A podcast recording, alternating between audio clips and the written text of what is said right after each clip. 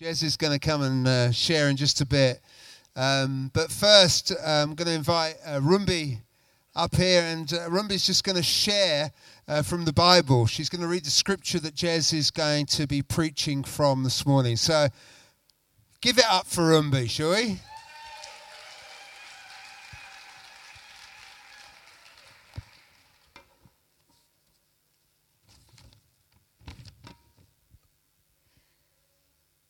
This morning I'm going to be reading from Genesis chapter 22. It's titled The Sacrifice of Isaac. After these things, God tested Abraham and said to him, Abraham, and he said, Here I am. He said, Take your son, your only son, Isaac, whom you love, and go to the land of Moriah and offer him there as a burnt offering on one of the mountains of which I shall tell you. So Abraham rose early in the morning, saddled his donkey, and took two of his young men with him and his son Isaac. And he cut the wood for the burnt offering and arose and went to the place of which God had told him.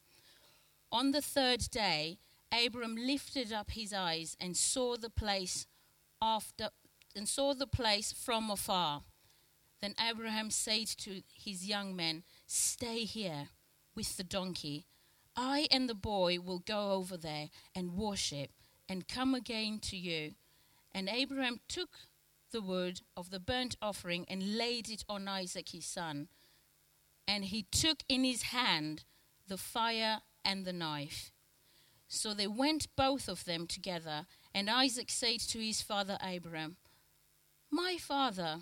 And he said, Here I am, my son. He said, Behold, the fire and the wood, but where is the lamb for the burnt offering? Verse 8 Abraham said, God will provide for himself the lamb for a burnt offering, my son. So they both so they went, both of them, together.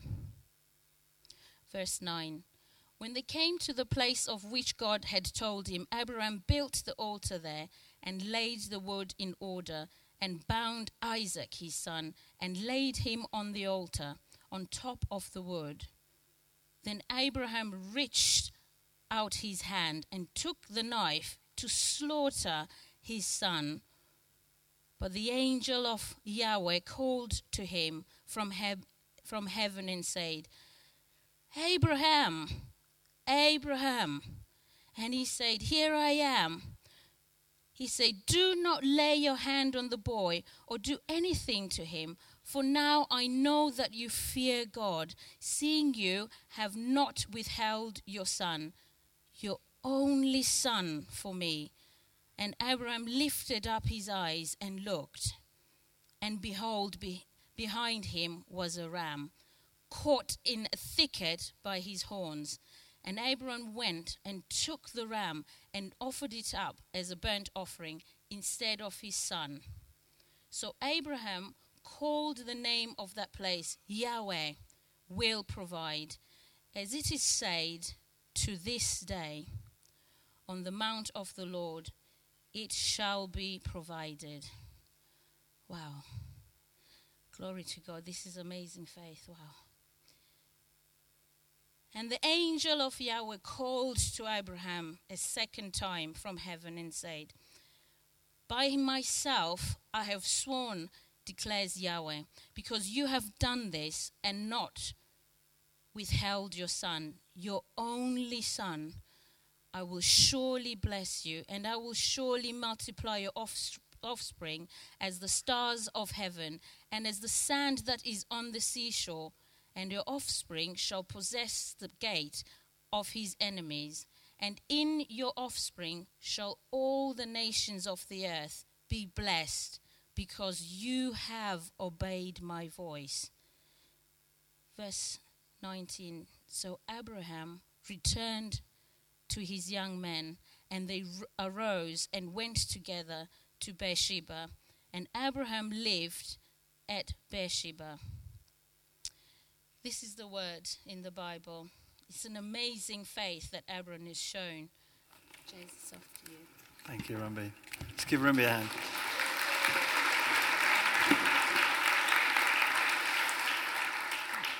Thank you for reading that so well. It's a, a famous story, uh, dramatic story, and one that's quite difficult to swallow, hard to digest. We had uh, the destruction of Sodom and Gomorrah last week and the sacrifice of Isaac this week, so we're really um, motoring through some of the trickiest bits of the Bible.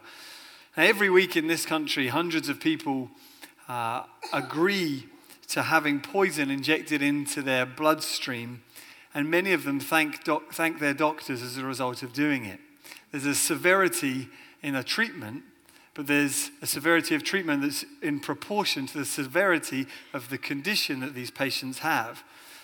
And it's true that in some cases where there's an apparent cruelty going on, we can recognize not cruelty, but kindness. So when a surgeon operates on the limb of someone who's got gangrene, we recognize a kindness in that cruelty because it saves their lives. As, par- as, parents, you know that you often have to um, not necessarily operate on the limbs of your kids as much as you might like, but you recognize you have to be hard on them. You have to discipline them. You have to be firm at times. You have to do things that they might think are cruel a whole week without an iPad. Um, but you do it because you love them. It comes from a place of kindness. And I of a friend of mine who, at his wedding, thanked his parents in his groom speech for being so strict with him as he was growing up because he recognized he needed that firm hand to help him develop and grow and mature and become the man that he is today.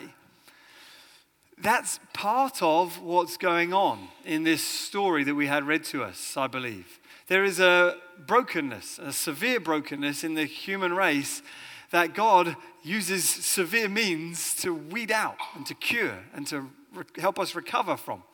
It's part of what's going on. But come on, child sacrifice, asking your servant to kill their son, isn't that going a little bit too far? Isn't that a little bit too much? Well, this Bible story presents us with a number of challenges. At least it does me as I read it. Questions appear in my mind. As the story has been, poems have been written about it, it's been dramatized through the ages, and paintings have been painted about it, from artists like William Blake through to the, um, the famous one by Rembrandt. On the next slide here. It's a famous story. And stories are useful because stories teach us important lessons about life. As a child, I learned from Hansel and Gretel that I should never walk in the woods alone. And I learned from Little Red Riding Hood that I should never trust my grandma. Uh, st- stories are very powerful, and they have a way of teaching us things. We're in a teaching series considering some of the surprising acts of God's kindness, some of the surprising ways that God has treated his people with kindness, some of the stories.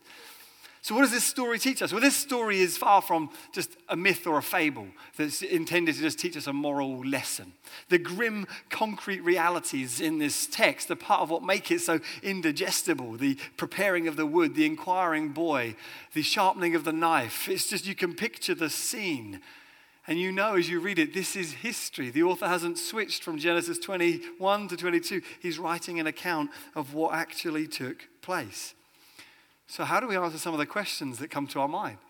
Would I have done this? You think when you read this, if God asked me to do this, would I have done this? Or maybe sometimes. Um, would you have done it? Will God ever ask me to do this? How do I know? Is God a bloodthirsty monster? Or, horror of horrors, what if God is not a socially liberal, jolly grandpa who's good for cuddles and encouragement? What if there's a fierceness to God, an otherness to God, a holiness to God that I find offensive. How do I handle that? So today I want to answer or ask and answer two questions and then make one point. So it's really a one point sermon. It's just got two questions before it. The questions are this Is God a bloodthirsty monster? Question one bloodthirsty monster who requires child sacrifice. And question two Does God test people like that today? And then we'll come on to the point when we get there.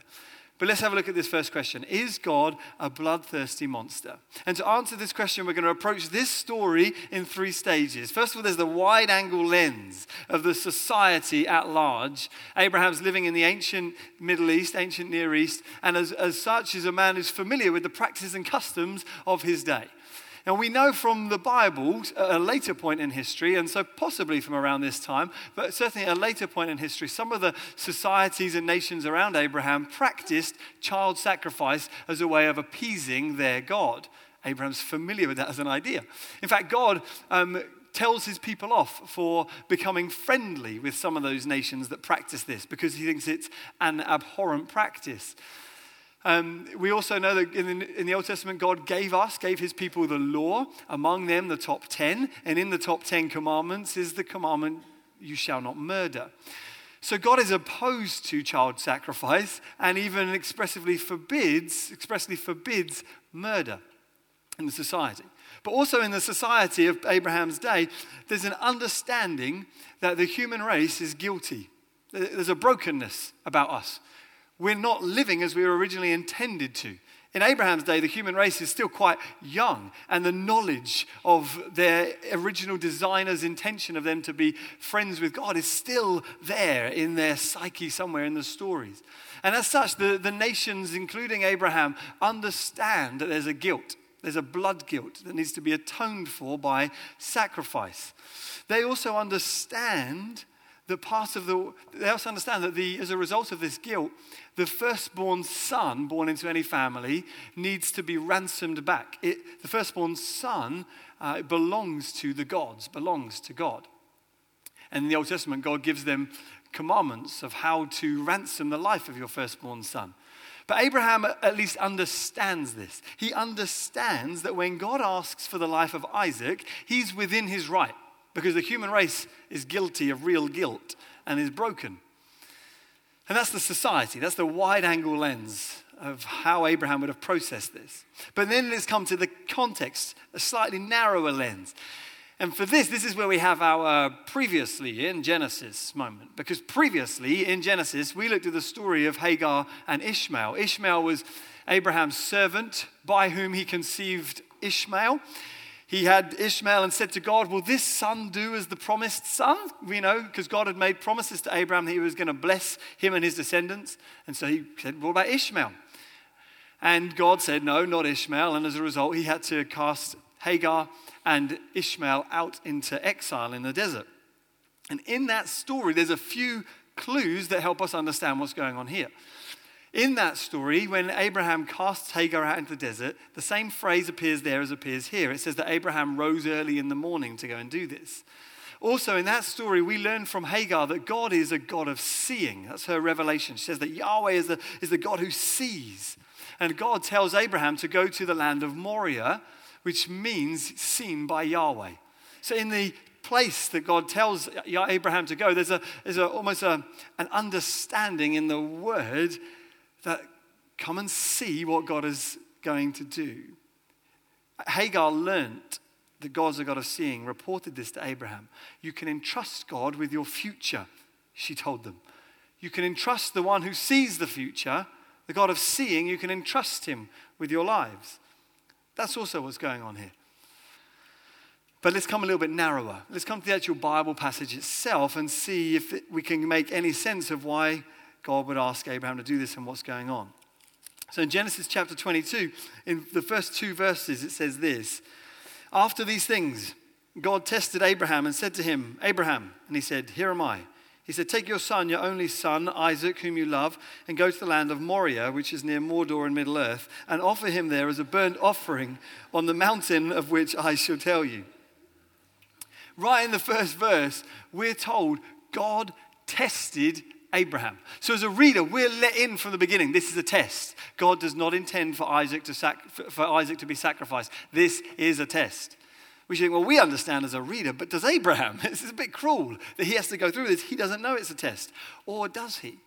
Because you know the directive, the instruction that Abraham is given by God. It's a tender commandment from God. It's not brutal, it's not cruel. It says, Take your son, your only son, the son you love. As though God is acknowledging, I know I'm asking a big thing. I beg of you, though, take your son. In fact, some commentators have said that because of the tone that God communicates to Abraham through in this way, if Abraham was to have disobeyed, he wouldn't have been sinning, they suggest. He says, Take your son, your only son. And again, when I first read that, it sounds like God's just twisting the knife. It's a little bit cruel, isn't it? Take your son, your only son, the son you love. It's like, ow, I get it. Like, all right.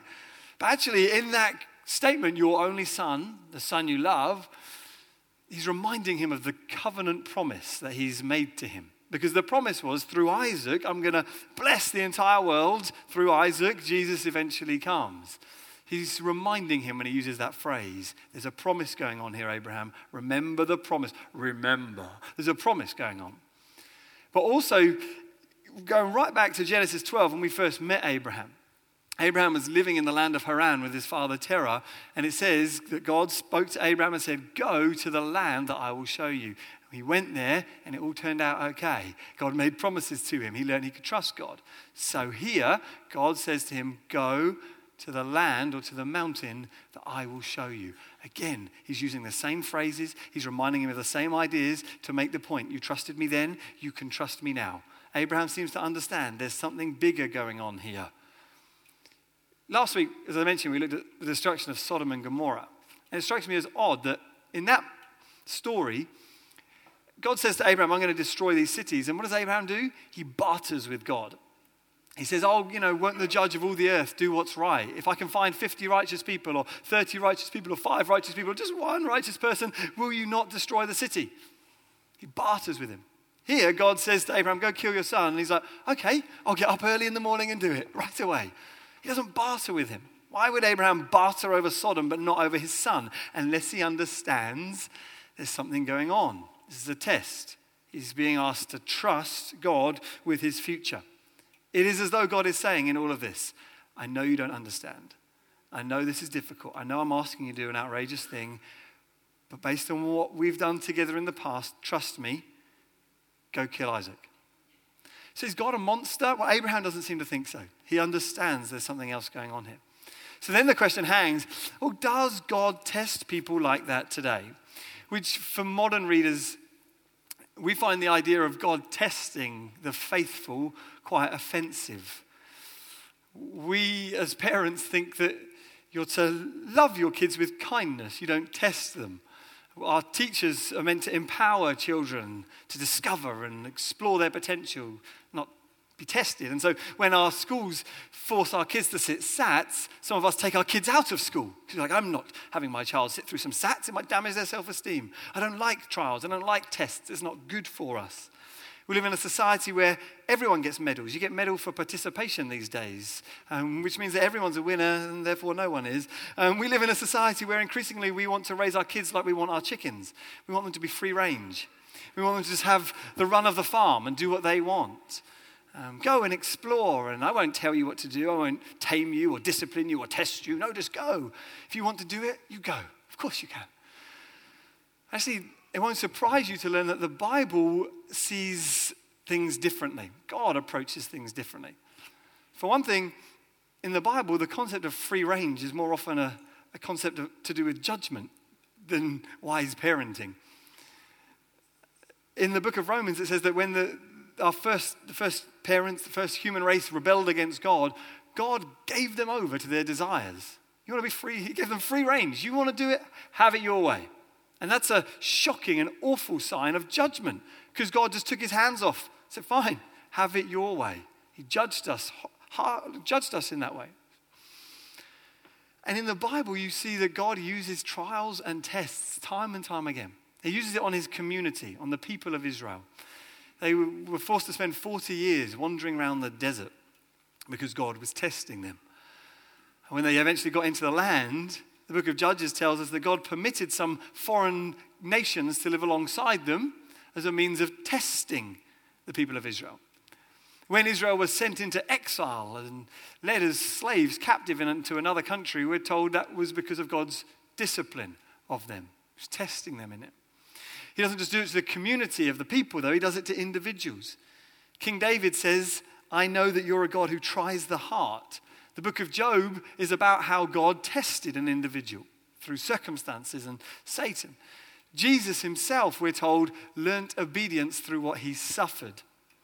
Jesus was led into the wilderness for a time of testing. We remember it by having pancakes. But Jesus was led there as a time of testing for 40 days, went without food, and we're told he was led there by God. The book of James tells us that we're to consider it pure joy when we face trials of many kinds because we know that trials are producing, essentially producing a good in us. And the book of Hebrews tells us that if you're not disciplined by God, you're not a legitimate child of God's. If God, if you feel like God treats you harshly at times, Hebrews says, well, you should be happy because that means that He's your father, you're actually His son. You know, I, I, don't, I see kids running around and I don't discipline other people's kids. I discipline mine because I care about them. I want them to be trained and well taught. I don't care about other kids, just care about mine. And they can do what they want. And the Bible says it's the same with God. If you're not, if you don't ever experience the testing, hard hand of God, Hebrews says it might be because you're not a legitimate child. In fact, the King James Version puts it even strongly, even more, even stronger than that and uses a word that I'll let you look up when you go home because I won't say it out loud now. It says, You're not a legitimate child. You know, in Christianity, we celebrate and talk a lot about and sing a lot about the love of God. We celebrate God's tender father heart towards us, and that's good, it's appropriate. That's how God feels towards us. But the image in popular Christianity of God is that He is a doting dad, and that's almost all he is.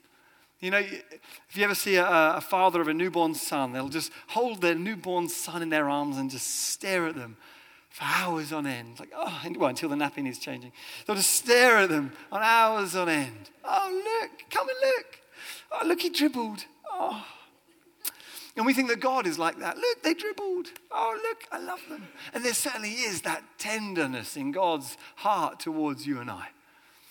But the Bible says that God is also a refining fire. It says that he pictures him often, often like a coach or a shepherd who leads his people, leads them sometimes through the valley of the shadow of death. I'll fear no evil. Why? Because I get to avoid it? No, because you're with me. But he still leads us there in describing the Christian life, the Apostle Paul talks about himself in terms of being an athlete or being a soldier, saying, I'm going to beat my body, get it into shape so that when I run, I get the prize. I'm not disqualified by sin or by a form of self of my own. We're told to throw off everything that hinders us and entangles us and run with perseverance. The image here, of course, is that God is a God of love and a father who dotes, but he's also a coach who trains, a father who disciplines because he loves us. I've known times in my life, uh, and I'm sure you have too, where as a Christian, I felt the disciplining, hard, heavy hand of God. Or at times it's been because I haven't felt the disciplining, hard hand of God. It's felt like a trial. I know when I first moved to Seaford to lead the church there, the first year of leading the church there was spiritually the hardest year of my life because I doubted God in a way that I hadn't done before. I think I've always wrestled with doubt. It's always been a temptation of mine. But on that year, it, was, it felt chronic. Every second thought was, there's no God. I'm wasting my time. This is pointless. What am I doing here? Why have I moved here? There isn't a God. I'm making this up. And I'd try to pray, I'd try to preach, and there'd just be silence. My prayers would bounce off the walls or the ceiling or the floor, but certainly it wouldn't reach God, or I wouldn't feel as though they did. It was hard. God, why are you not? Where are you? Where have you gone? The sun was hidden behind the clouds, but the sun was still there. I was just being disciplined and tested and taught and learned. And you know that some of the most valuable things that you learn in life, you don't learn by getting your own way, you learn when you don't get your own way, and you have to wrestle with the consequences. To trust God through it. So the question then stands Does God test us like that today? Well, he, doesn't, he does, but he doesn't test us like that. He's not going to ask you to kill your kids, I'm sorry to report. If, God, if you ever feel God telling you to do something that the Bible expressly condemns and forbids, the chances are it's not you. It's not God, it's you. God tests us because he's committed to your good. He tests you and he treats you with severity because the problem that you and I have is a severe problem. Like the cutting off of the limb to stop the spread of gangrene, so it is with us that we're broken human beings, flawed, all of us. We're often like spoiled children who just, we just need to get our own way the whole time. We're selfish and self centered. Or maybe you're not, but I'm just talking about myself here. This is therapy. I'm just selfish and self centered. You can ask my wife. So God disciplines me to make me more like his son, and he does it for my good. Our problem, you see, our problem isn't that we sin. Our problem isn't that we do wrong. Because you know, there are courses you can go on to help you sin less, change your habits, become a nicer, kinder, better person. Many of my non Christian friends are much nicer people than I am. So my problem isn't sin or just that we do wrong things. Sin is more, it's the symptom of a much larger condition. It's the surface of a much deeper issue. And the issue is that you and I are worshippers. We grab at things and need and look to them for salvation, hope and healing and rescue and everything that we need. We're worshippers. We adore, we admire, we revere, we hold up, we bow down before idols often more than we do before God. You say, Well, I'm not an idolater. Well, consider what happened with Abraham. Abraham comes from a, a people who previously were idolaters. They actually did make gods out of wood and bow down to them.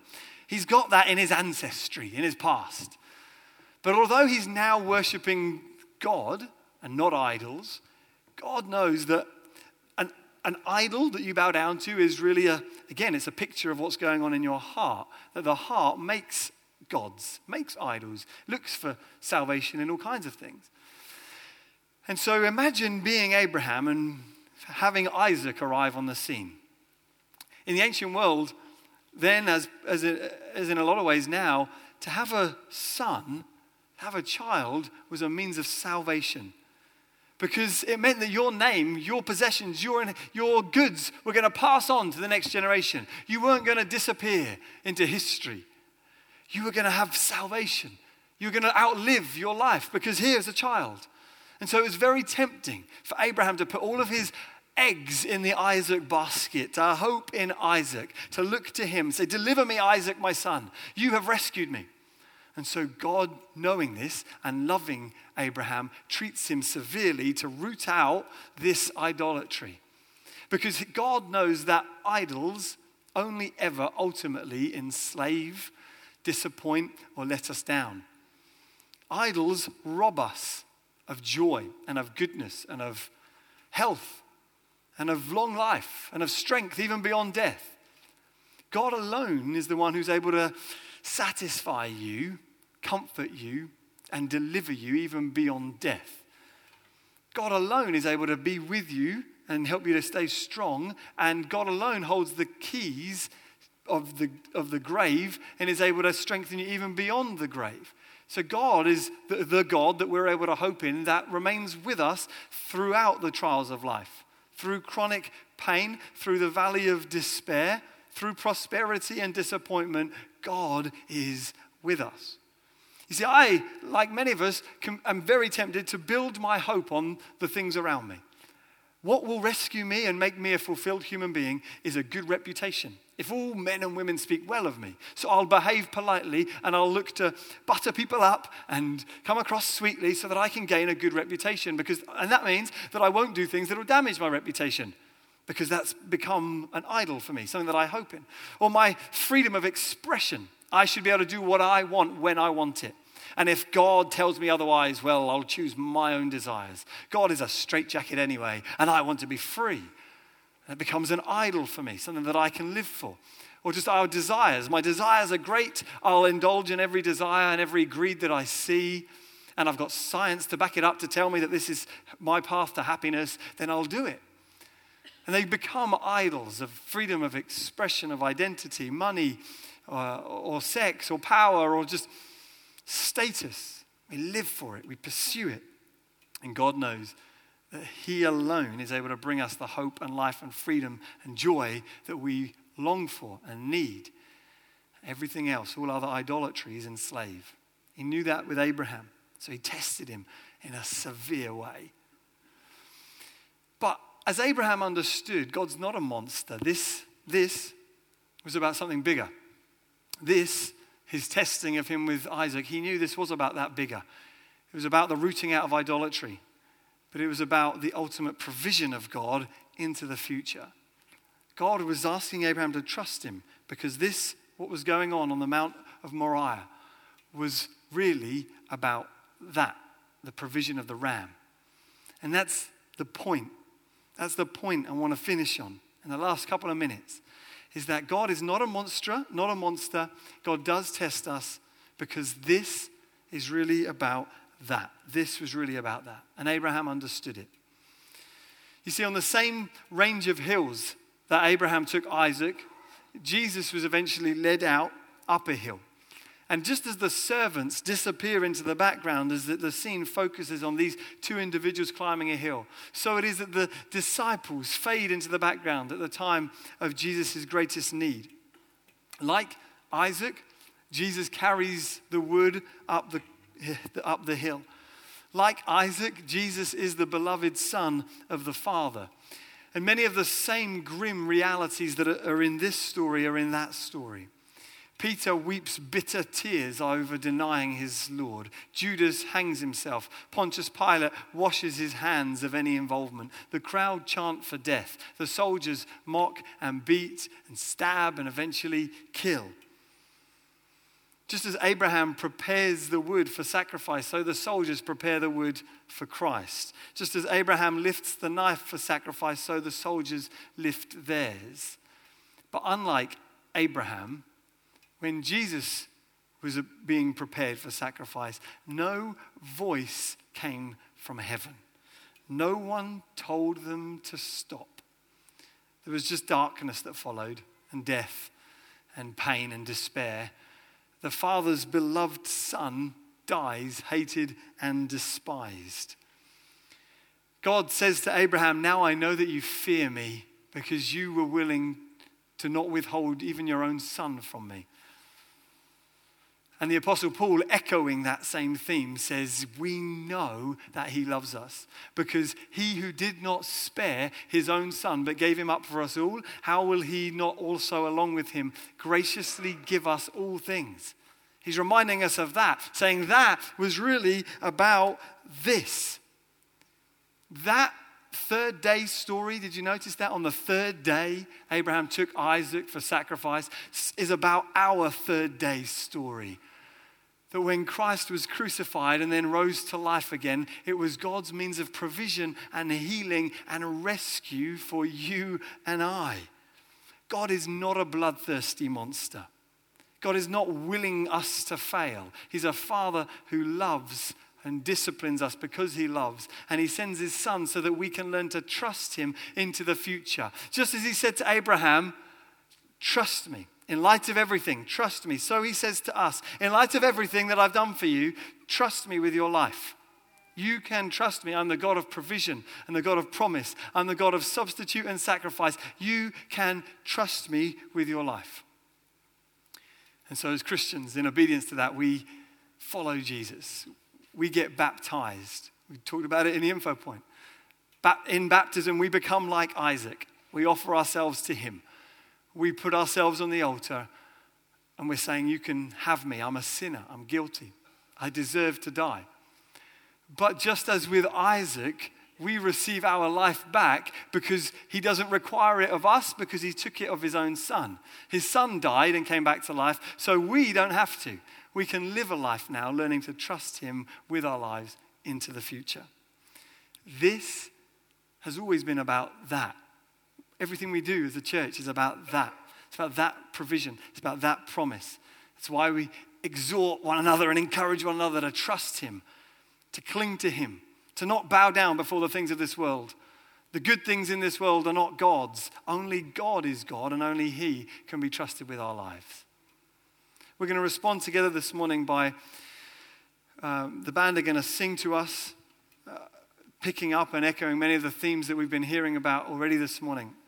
And then in response, we're going to stand. We're going to make our way to the tables. We've got two at the front and one at the back. We're going to take some bread, drink some juice as an act of remembering this. remembering what Jesus has done for us, remembering that this story is about that moment in history when God provided for us. And if you're not yet a Christian, today you can become a Christian. You can entrust your life to God. You can receive Jesus' death on the cross for you and in your place. As we go to break bread and, bread and juice, this is for those who call themselves Christians. So if you're not yet a Christian, you can use it as your time perhaps to sit and reflect and to consider if this is for you. But let me pray for us, and I'll hand over to the band. Father, thank you that you provided a sacrifice for us. Thank you that you're a good Father who loves us and you love us so much. You're committed so much to our good that you're willing to test us, to try us, and to help us to trust you through life. Amen.